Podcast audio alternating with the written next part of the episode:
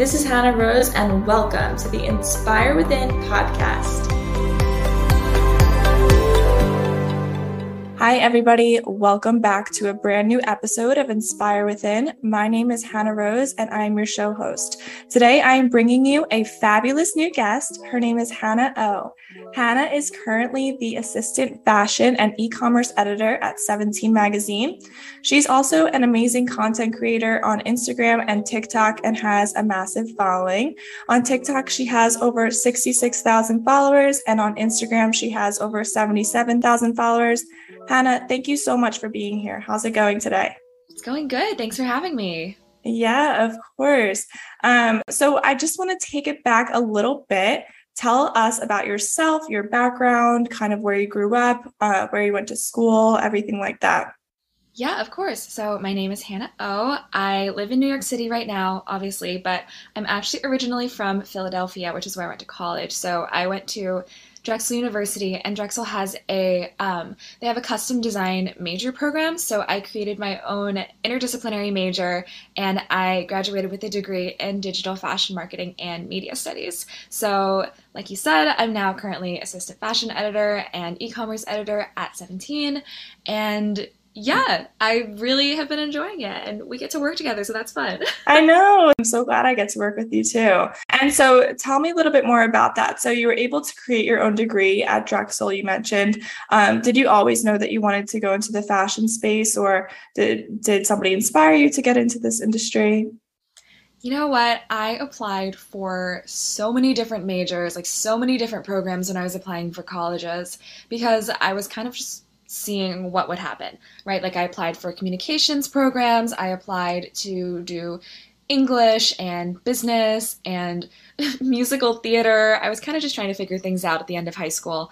Um, but when I realized that Drexel had a program where I could design my own major, I realized that I didn't have to compromise on some of these things that I wanted to study, but maybe were not necessarily offered in traditional programs.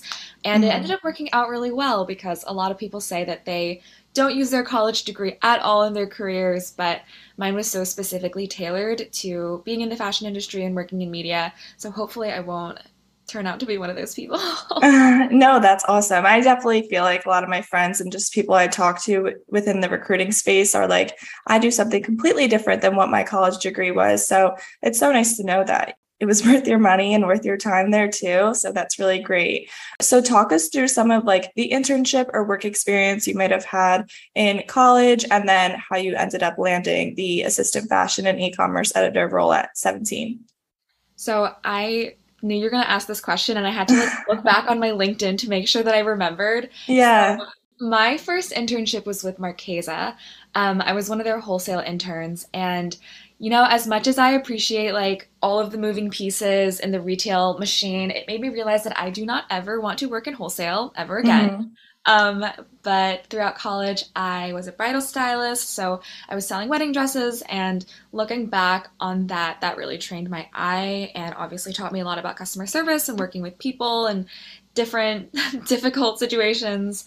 Um, I did some contributing writing and some freelance projects. I worked with brands through social media. Um, I learned a lot about branded content and managed my own fashion week calendars and created video content about fashion trends and vintage fashion and all that good stuff. I also interned for Julia von Boehm, who is a wonderful celebrity stylist. So I was her editorial intern first. And then I ended up moving to New York and becoming her fashion intern. And at that time, I was actually doing double duty. So I was doing two part time internships. And I was also with CR Fashion Book. And that was easily like the best internship I ever did. It set me up so well for my career. Even though it was remote, I feel like all the things that I learned there still serve me today. And I also was a seasonal PR assistant at Chanel, and that was just fun. Like, mm. it was just fun to work in the Chanel offices. It was fun to see what it's like on the PR side, because obviously I've been a lot more on the editorial side, but the two work so closely together. Even though throughout college it felt like I didn't know what I was doing at every single step, in the long run, kind of that planning and mapping everything out and having um, long term vision, I feel like definitely served me. Yeah, that's so awesome. You're definitely a type A like me, like planning literally every step out of your life. Like, I think I have like the next 5, 10, 15 years of my life planned out. So, That's awesome to know somebody that's, you know, thinks exactly like I do. And so throughout those internship experiences, did you have, you know, one or maybe a handful of mentors that really, you know, you stay in touch with today that really led you to this particular role? Yeah, definitely. I mean, I think that if you look at my career path, it may seem a little confusing. I know that there are some girls out there or people who have made it in the fashion industry that have known exactly what they want to do the entire time, or mm-hmm. they've just had a lot of internships and work experience in the exact same field. Whereas I kind of jumped around during college, but because of that, I was able to learn a lot of different things from so many different kinds of people. Like, did I have six magazine internships throughout college? No, I didn't. I was in college during COVID. Like, some things just simply weren't possible. Mm-hmm. But because I interned, I worked in PR, I worked in celebrity styling, I worked in editorial, I worked in bridal, I kind of did my own thing, freelancing, whatever. I was able to talk to people in all of those different industries and kind of gain different skills from them, which I feel like made me a more well-rounded editor and just a more well-rounded employee at this point. Yeah, even if absolutely. they're not super related. And so, talk to me a little bit more about the interview and recruitment process at Hearst when you, you know, ended up in this job at 17. Did you just apply? Did you reach out to somebody at the company? I mean, I was on LinkedIn bothering people throughout all four years of my college career. mm-hmm. But like the thing about magazine jobs, and I'm sure you know, it's like really just about jumping on opportunities when they pop up. Yeah. So like I had so many friends in tech or friends who worked in STEM fields where they had their jobs secured months in advance they were like, Yeah, I know what I'm doing post grad. It's like September. And they're like, Yeah, I'm going to start working next September. Oh my and God. I signed my offer letter. And that's crazy to me because that's not how that's not how it works in fashion. Like you have to just apply when things pop up. But like mm-hmm. I said, I'm a planner, so that's super nerve wracking for me. But it's also mm-hmm. exciting because you don't know what opportunities are going to come up. So obviously, I had like LinkedIn alerts set. Like you got to scan those career pages of the companies you want to work for every single day. Mm-hmm. Have your resume ready, you know, don't forget the cover letter and like you might have your next job in 2 weeks time. So And I mean, I think that in today's market too, in today's job market, it's so hard to apply to a job and then like wait a month or 2 months to hear back. Like these jobs get snatched up so quickly. So if for any like May 2022 grads that are listening potentially, knowing that there could be a job that's posted tomorrow and you could end up in that role within the next two to three weeks is actually something that's feasible that maybe wasn't always consistent in the job market forever. So it's a super crazy time to just be looking for a job right now. Things are going really quickly.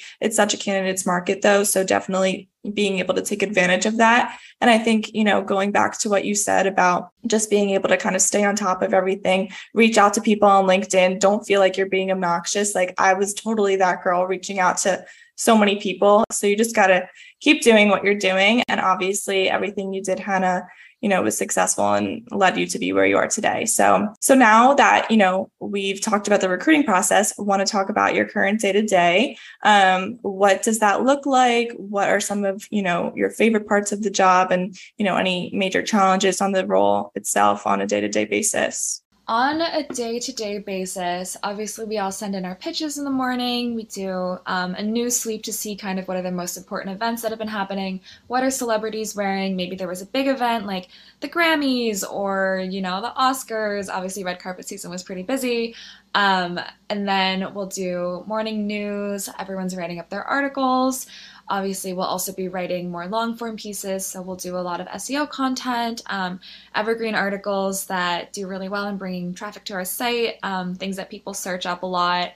And then also, there are like events to go to, there are press previews where you go and you learn about a new collection that's coming out or a new beauty product or maybe it's a panel or if you're writing an article maybe there are experts to interview maybe there are you know zoom calls to hop on meetings to have. Every day looks a little bit different but i do like that there's kind of some structure to it.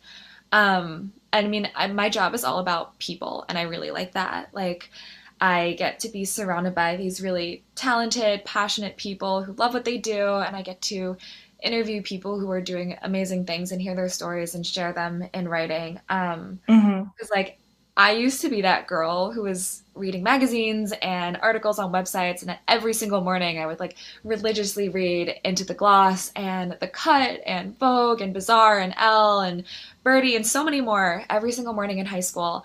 And I understand how that impacted me um, how what I read impacted me and how what I read led to my career. And I have a very strong sense of responsibility to do right by the people who read what I write. So being an editor you know I'm like, listen, there are younger girls out there who might end up working in the industry, or there are people out there who are searching these things and genuinely want to know, like, what do I need to bring with me to college? And they're turning to different sources online for this information. And I want to do right by them and, and help these people out. Um, mm-hmm. And I yeah. love that being an editor kind of allows me to to combine strategy and journalism and writing and a sense of aesthetics and fashion and yeah i just really enjoy it. It's fun. It's a fun job to have and i feel very lucky. Yeah that's amazing. And what have been some of the more exciting pieces that you've been working on lately Ooh, that's a really good question. I mean, so Stranger Things just came out and 17 did a whole like swarm for that show. So we did a ton of coverage around Stranger Things. I wrote an article recently on meme fashion and I attended MemeCon at the Meta headquarters and talked to some creators who have been making merch and just about like why Gen Z has been resonating so much with these like Britney Spears like dump him t-shirt or the like like praying you know the brand praying kind of has that mm-hmm. that bag that has like the twilight characters on it like why that's been appealing to people. So i got yeah. a, a, fun like feature piece on that. And then obviously like lots of good things in the works. Obviously shopping stories yeah. um, very cool. pieces all that good stuff Awesome. Yeah, that's so exciting. Stranger Things is so awesome. So if anybody hasn't watched the newest season yet, definitely get on that. Um, and in regards to just wanting to pivot to the, you know, more of social media space, I'd love to hear a little bit more about how you grew such a big following. Is this something that you, you know, really wanted to have planned for yourself throughout college? How did that kind of come about? And what do you do to maintain and grow that space? I mean, it was kind of an accident. I I definitely like knew what I was doing when I was making those videos, but it wasn't ever to like become an influencer.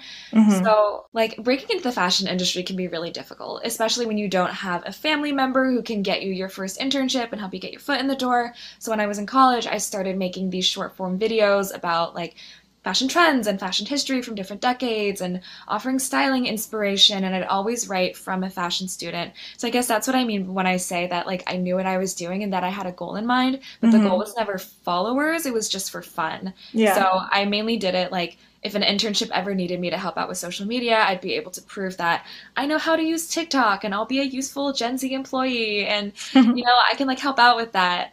And a year later, I was sitting at Fashion Week and I was, you know, attending some shows for CR Fashion Book and I was attending some shows just as like an influencer. I hate that word, but I was attending as an influencer and it was just crazy to look back on how how fast things can change. Yeah, that's really cool. And just embrace it, girl. Like, I mean, if you don't want to be an influencer, that's okay. But you definitely have a great influence on a lot of the people following you, I'm sure. But yeah, that's really cool. And what are what are some of the coolest events that you've been to? You know, whether it be fashion week or like some experiential marketing events after work, what has been the most fun thing for you? Definitely Fashion Week was such a dream, especially the first time around. I mean, everyone says like you never forget your first Fashion Week, and that's true because I had so many moments of just sitting down in a seat. If I got a seat, that was always nice. And looking around and seeing the people who I was watching this fashion show with and just thinking that I never thought, I never ever thought that I would be sitting in the same room as them watching the same fashion show in the time period that it happened and just feeling so lucky and like grateful and blessed to be able to do that. Mm-hmm. Um, and there's so many cool events that are just happening now after work. I feel like events are back in full swing. So many mm-hmm. people are doing these cool things. Like I got to go to the premiere of The Summer I Turned Pretty. And awesome. that was so much fun. Um, and what advice would you give to people that are trying to like network and go to these types of events but aren't in a job like yours? Do you have to be, you know, working at a magazine company or within a media industry or publishing industry to kind of end up at these types of events? It definitely helps. It helps to be media 1000%. But I mean, I will say that there are a lot more influencers at these events that I've been going to. I think that's kind of a shift that's been happening in the industry, mm-hmm. which I know that people have different opinions on, but ultimately it's it's like a two-way street. It's a trade-off with these events. You get to go experience the product, you get to go experience whatever kind of cool activations they have in place and the PRs are looking for publicity they're looking for coverage they're looking mm-hmm. to have the right people come see these collections so that it's top of mind for when you're writing articles or you're pulling um, you're doing market work or even when you're just posting on social media so so it's definitely possible you don't need to have a million followers but at the same time know what you're bringing to the table and know what you can offer these PR people because they need to do their job too. So it's not really just about like going to fun events. It's it's it's a trade-off. yeah, yeah, absolutely. You're both bringing something to the table and helping one another out. That's really great. And then just in terms of helping those looking to grow their platform or looking to get into the fashion space, what are your biggest tips of advice for them? The reason why I decided to bite the bullet and stop using my Instagram as a personal account and start posting fashion focused things was because I wanted my social media to look like my portfolio.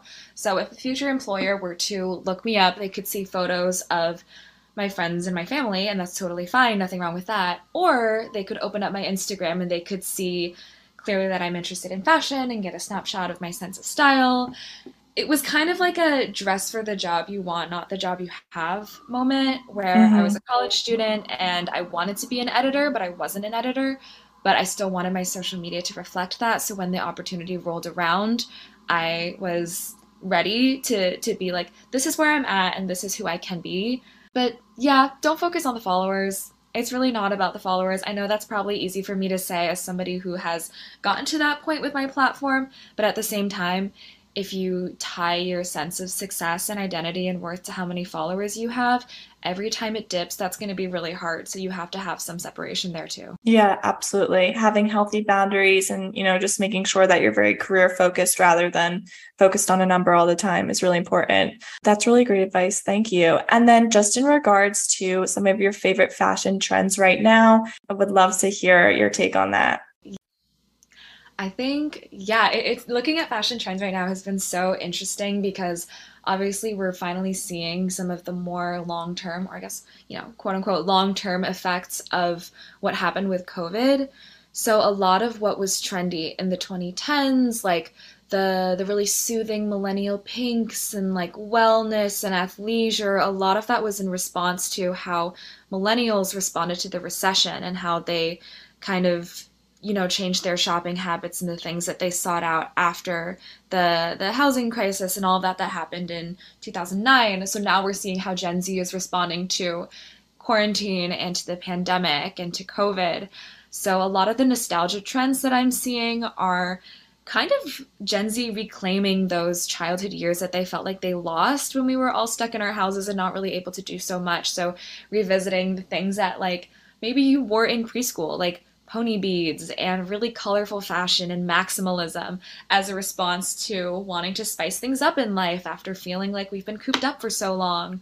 Um, mm-hmm. And also pushing back a little bit on those millennial trends. So instead of focusing on being like that girl, capital T, capital G, and feeling to be productive all the time and, you know, waking up at 5 a.m. And if you don't have a planner, like that you're writing out all of your, your day to day in, that like doesn't mean that you you know can't be living your life. So like emma chamberlain's skincare line it's all about like if you forgot to take off your makeup here's the skincare for you. Mm-hmm. you know we're not punishing ourselves for not being perfect at all times. We don't need to have that like amazing glossy aesthetic at all times. You can have fun. You can go out. You can come home at 3 a.m and there are going to be fashion trends and beauty products that can fit into that sort of lifestyle. That's mm-hmm. a response to you know, post pandemic, what does life look like after feeling like the world was ending for like a year? Yeah, absolutely. That's such an interesting take on like the up and coming fashion trends too, because I think everybody, I mean, me, I was doing this all the time, wearing sweatpants, wearing my slippers, like every single day working from home. And it makes you feel like kind of like a slob a little bit, but it's also, it's comfortable. But now that we're going out doing these things, you want to kind of dress up to the nines and be able to be a maximalist, as you mentioned, and kind of bring back those more nostalgic, you know, things into your closet nowadays. So that's really cool. Um, and I love to see it. And I love to, you know, go into our building and see what everybody's wearing these days. So it's really nice to have that. Um, and then, you know, just to wrap up too, just wanted to hear some of your career goals in the next few years for yourself. Where do you see yourself going? Um, you know, in terms of your platform, your fashion career, everything like that. Yeah, sure. I mean, I love being an editor and I, I hope to continue to be an editor. Um, I guess as much as I love a, a, good physical print magazine, I do think that digital is the future. So I'll probably continue mm-hmm. to work in the digital space and then work my way up. Um, I think in like a decade, I can see myself going freelance and then, you know, like penning op-ed pieces for like the New York Times' fashion column and then, you know, doing entrepreneurial ventures and kind of branching out and doing my own thing. But I guess we'll get there when we get there. Yeah. Um, in terms of like long term goals, I try not to plan too too far out into the future. Like I don't really have a set a set goal for what I want to do in 20 years. I don't even know who I'll be in 20 years, but I do think that I want to write a book and maybe multiple books at some point in my career. Like I'd love to like walk into Rizzoli's in Flatiron and like see my book on the shelf. So we'll see. We'll see. Amazing. Yeah. Well, I'll be on the lookout for that book eventually. Um, Sounds good. Give it 20 well, years. It'll be there. All right. I'll be counting down the days. Awesome. well, thank you so much, Hannah. It's been such a pleasure talking to you. I think that, you know, a lot of people can get some real wisdom and inspiration out of this conversation. So I really appreciate your time and I'll talk to you soon. Thank you for having me. Thanks, Hannah.